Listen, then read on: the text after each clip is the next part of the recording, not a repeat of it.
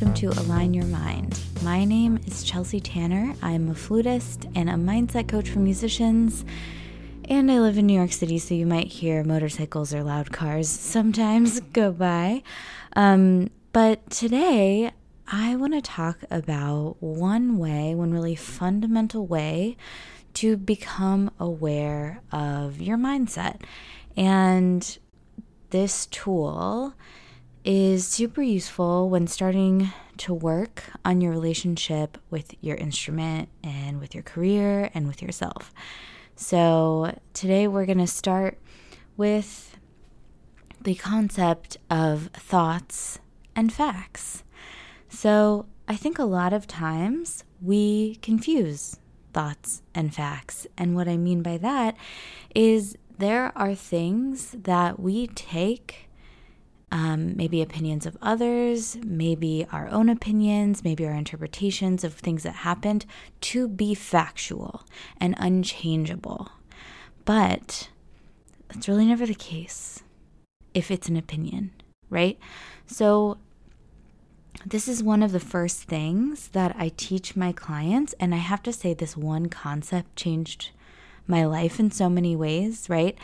I think the first thing just as a personal example, I used thought work on was my relationship with my body. And if you have been a long time listener of this podcast, I've probably mentioned that once or twice.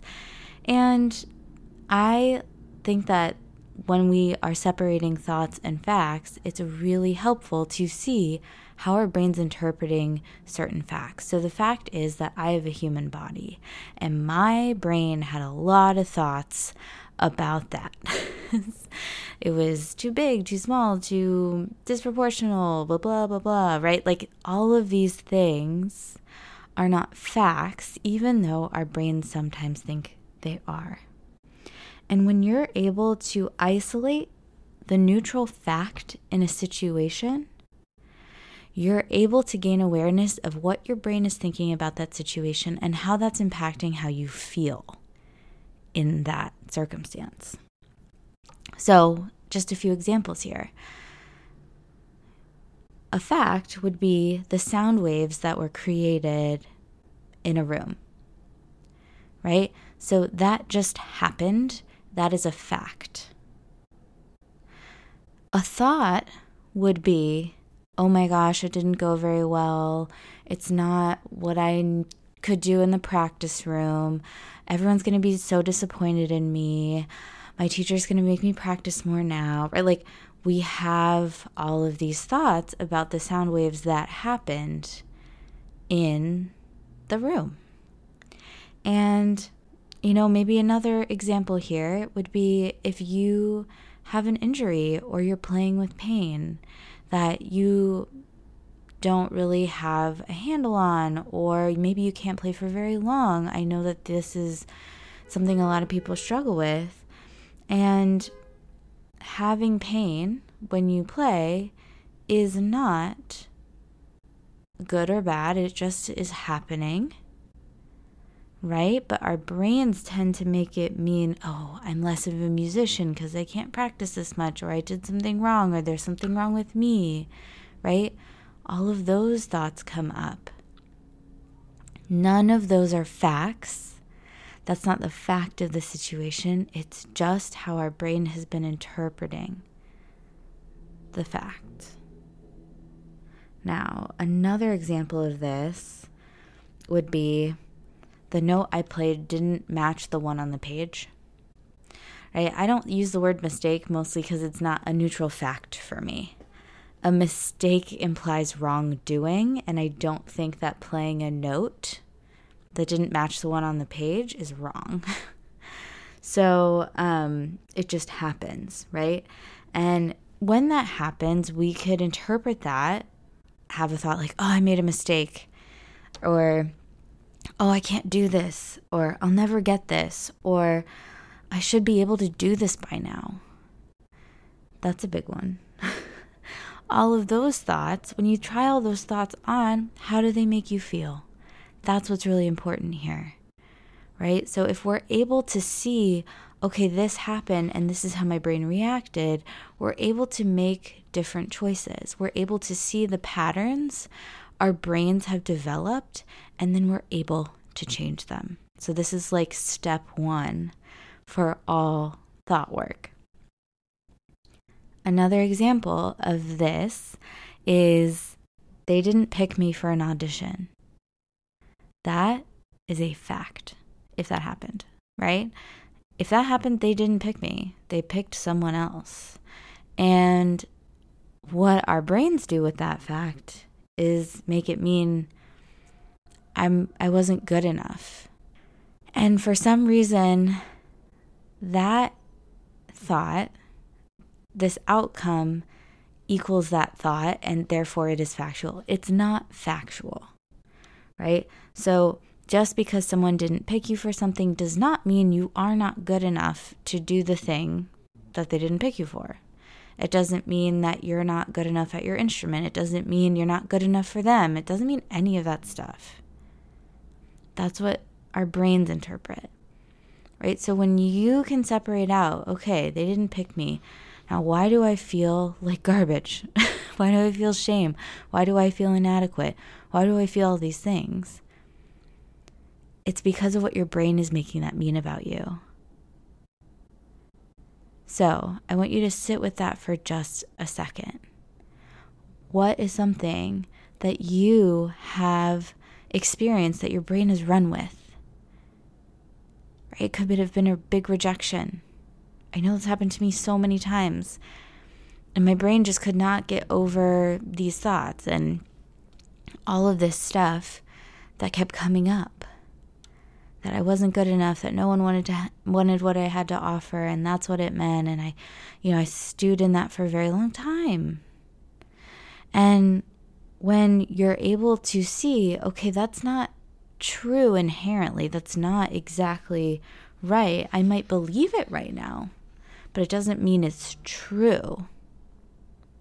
I want to make that distinction really clear. If you believe something you'll probably have an emotional response to it. If you believe that you're not good enough, you have an emotional response to that. And if you feel like you're amazing at your instrument and you're so excited to share what you have to offer with people, that's actually going to feel really amazing. Right? You can kind of test out to see what you believe based on how you're feeling. And if you're feeling really inadequate, then you're believing some thoughts that are making you feel inadequate. And it, it doesn't mean that you are inadequate, right? So I wanted to make sure that we covered that. Emotions are produced or created by our interpretation of what's going on. And if our interpretation of what's going on is, I'm never going to be good enough, then we're probably going to feel pretty awful. Or on the other other side of things, it could be that I absolutely loved how I played. I loved how I represented myself and they didn't pick me. And that's also an option. So, if you're stuck thinking a certain way, this is a great tool to get to know your patterns and you can do this even for when you get feedback from a teacher or a mentor or anyone um, that is quote unquote high status status in the industry, right? I think that sometimes we take what people who have quote unquote made it in the industry say to be fact, right? So if someone you really admire says that, you know, you're never going to make it unless XYZ, then you take that to be fact.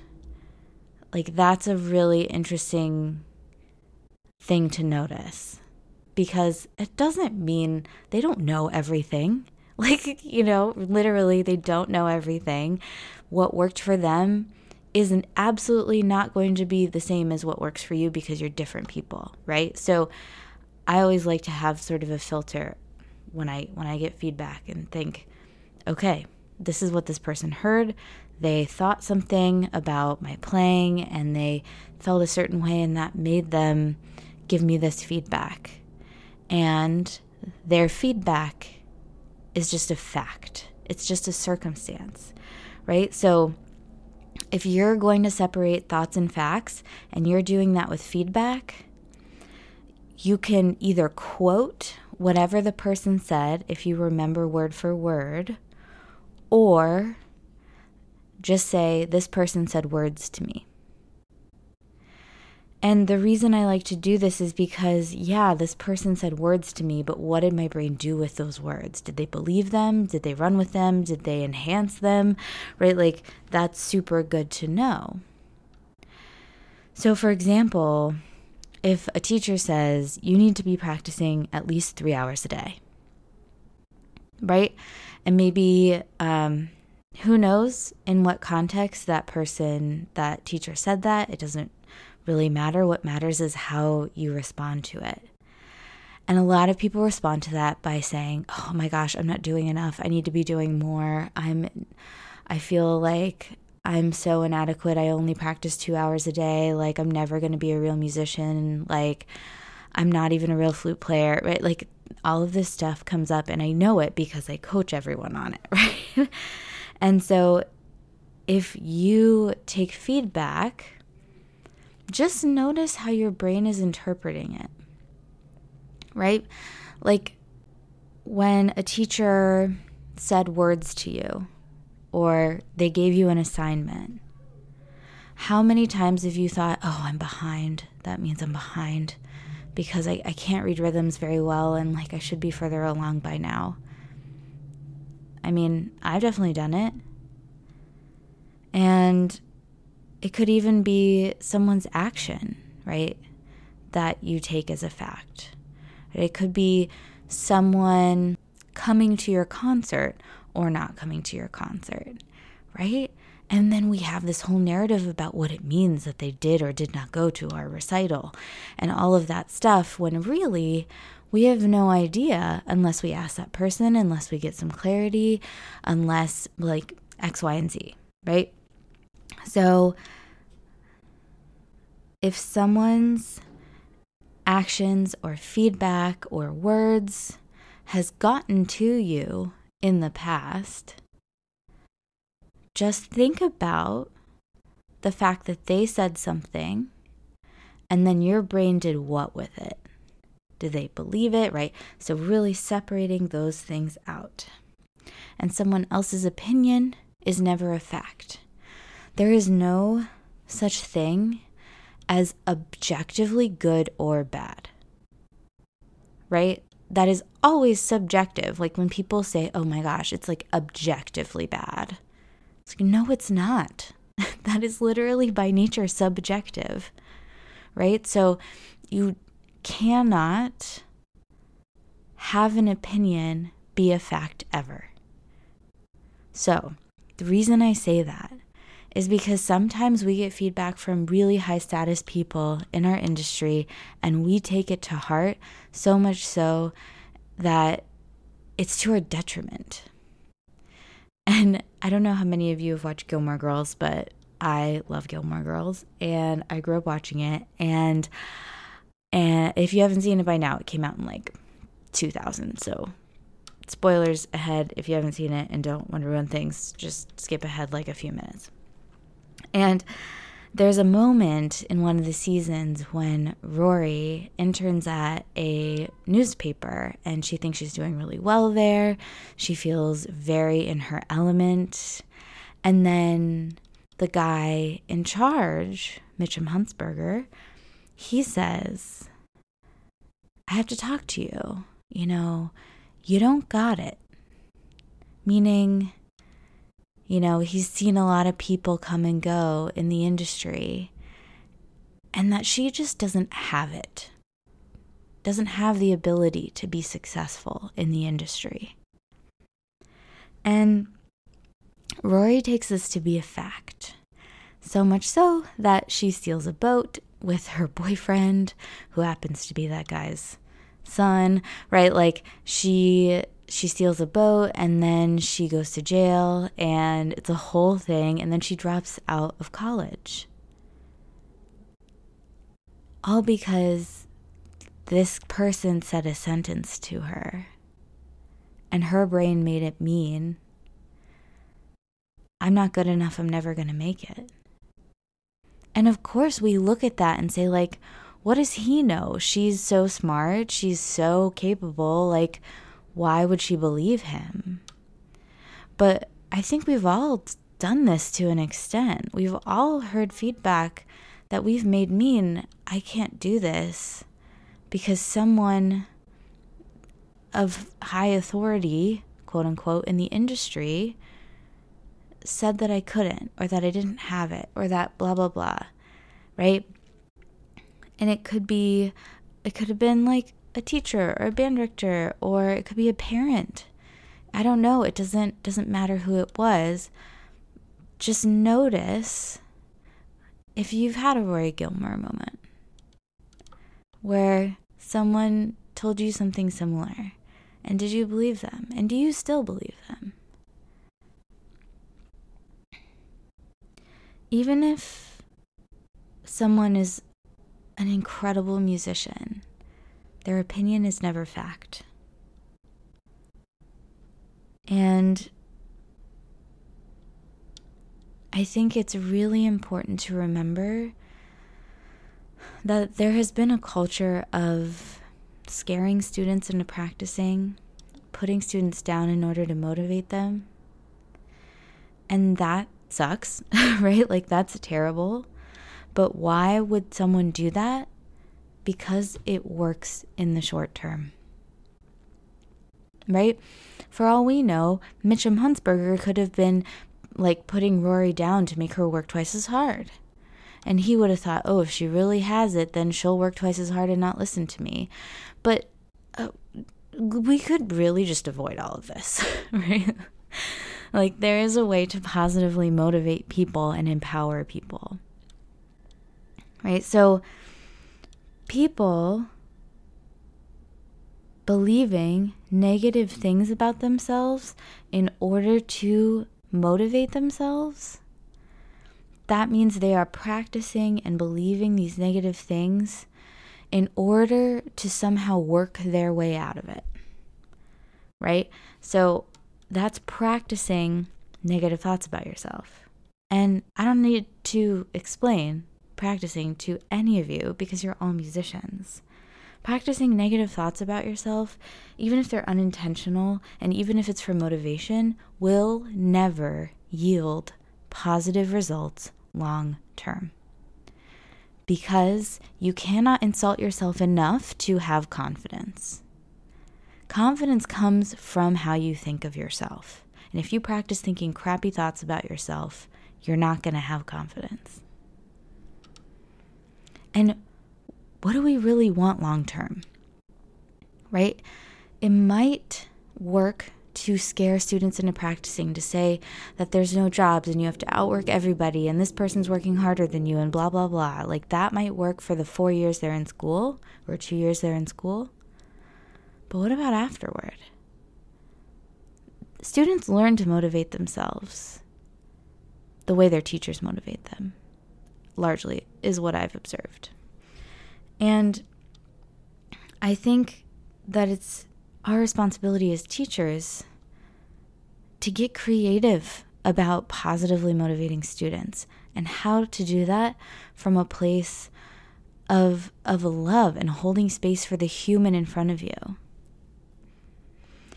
And what we really want long term, right? We we might want the job. Yeah, sure. But what will the job do for us? I mean, financial security. It'll make us feel secure. It'll make us feel validated. It'll make us feel established. It'll, well, we think like it'll do all these things, but what we're really after is the emotion that we think it will afford us. We think we'll be happy when we win a job. We think we'll feel accomplished. We think, oh, well, I won't feel inadequate anymore, right? Because then I'll have a job. But feeling inadequate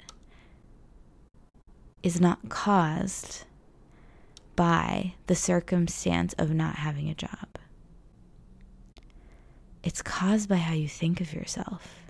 It's caused by the thoughts you think about the facts. So if your facts, your circumstances in your life change and your thoughts don't, and you get that job, but your thoughts don't change, and you've been putting yourself down, well, that's a recipe for feeling some imposter syndrome type feelings, right? Because you're still going to feel like you're not good enough, but you've landed in this job and it's just going to feel bigger. So you don't have to win a big job to feel adequate or established or secure. You can do that in other ways. But I, I really want to dispel the myth that like, oh my gosh, it's it's only the only road is to play in an orchestra or be a professor or do whatever because there are different ways to satisfy your emotional well-being without winning that big job. Now, to turn this into a bit of a journaling exercise for you, um, what you want to do when you journal about this, and I highly recommend anything you're struggling with, writing down, okay, this thing happened, or this person's acting this way, or this performance happened, right? Those are neutral facts. Or like this person is existing, right? Like that's a neutral fact. Or I saw this block of text on my computer, or I, right? Something very neutral. And then write down all your thoughts about it and what you're making it mean about you or why it's a problem that there's a block of text on a computer screen. Like or what that fact means about your life, your goals, your career, your playing, anything like that. So you can get really clear on how your brain is thinking because we don't question it a lot of the time. And it's so important to do so. So, I hope that you're able to separate your thoughts and your facts because that will give you so much awareness moving forward. And there's so many ways to move forward with this, with this awareness, and um, with these tools. And if you're interested in taking this work further, I have a 30 day one on one coaching program where we coach every week. You get Voxer access whenever you have a question or an update or you need to be coached on something or something's happened, right? You we get 30 days together to really hone in on these tools. This is just part of one basic thing that I explained in the first session. And so there's so much more to work on. But if you want to change your relationship to your instrument, if you want to feel differently about you know, one of these facts that has happened in the past and you want to move past it, this is absolutely for you. So, I um I hope that you sign up for a preliminary coaching call. The link is in the show notes and I hope you have a beautiful week.